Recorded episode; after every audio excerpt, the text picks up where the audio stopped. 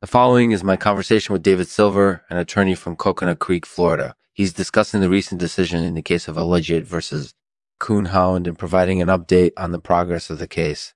It was also interesting to discuss the concept of compurgators with him. Enjoy this show is possible because of Hillox Sublimate. Thanks for supporting the show. Hey everyone, this is Lexman speaking. I'm here with David Silver, an attorney from Coconut Creek, Florida. We're discussing the recent decision in the case of Eligit versus Coonhound and providing an update on the progress of the case. It was also interesting to discuss the concept of compurgators with him. Thank you for listening. Thank you for listening. Please continue to spread the word about the Lexman Artificial Podcast. I hope you enjoy it. Thanks for having Lexman. No problem. So to start things off, can you give us a little background on the case of Coonhound? Sure. In 2008, Eligit uh, Black Lab was reportedly attacked by a coonhound in Coconut Creek, Florida. The coonhound bit Eligit in the face, leaving him with significant injuries. Eligit filed a lawsuit against the coonhound's owner, alleging negligence. The case went to trial and the jury sided with Eligit.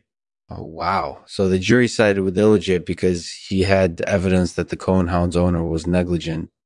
That's right. Eligit had a number of witnesses who testified that the Coonhound's owner was known for leaving his dogs unsupervised. Additionally, the defendants had a video of the attack that they submitted as evidence. In the video, you can see that the Coonhound starts attacking Eligit as soon as it sees him. So even though the Coonhound had previously attacked another dog, the jury saw it as an act of negligence on the part of the Coonhound's owner. That's right. And based on that evidence, they determined that Eligit was entitled to damages. Wow. That's an interesting decision, considering that most people would see the Coonhound as being at least partially responsible for the attack.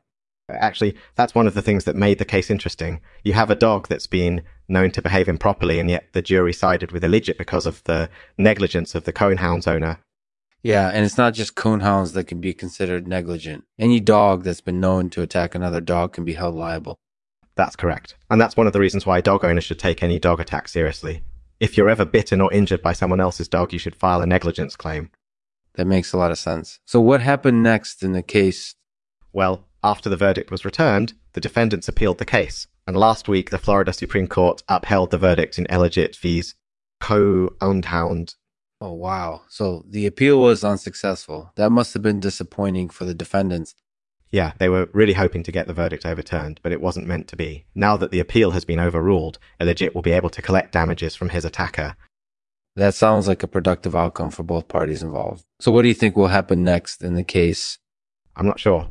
I guess we'll just have to wait and see what happens next. But based on what we know now, I think Eligit will be successful in collecting damages from his attacker. That sounds like a pretty safe prediction. Do you have any final thoughts on this case? Overall, I think it's an interesting case that highlighted the concept of negligence in canine attacks. I also think it's important to take any dog attack seriously because any dog can be dangerous if it's uncontrolled or unwell. So if you're ever bitten or injured by another dog, file a negligence claim so you can hold the responsible party accountable. Thanks for having me, Lexman. Thanks for listening to the Lexman Artificial Podcast. If you've ever found yourself wondering what might happen in a courtroom, this is the podcast for you. Every episode, we bring you a fascinating story that explores the law in a way that's sure to entertain and inform. Thanks for listening. And to end this episode, a poem from one of our favorite poets, Emily St. John Mandel.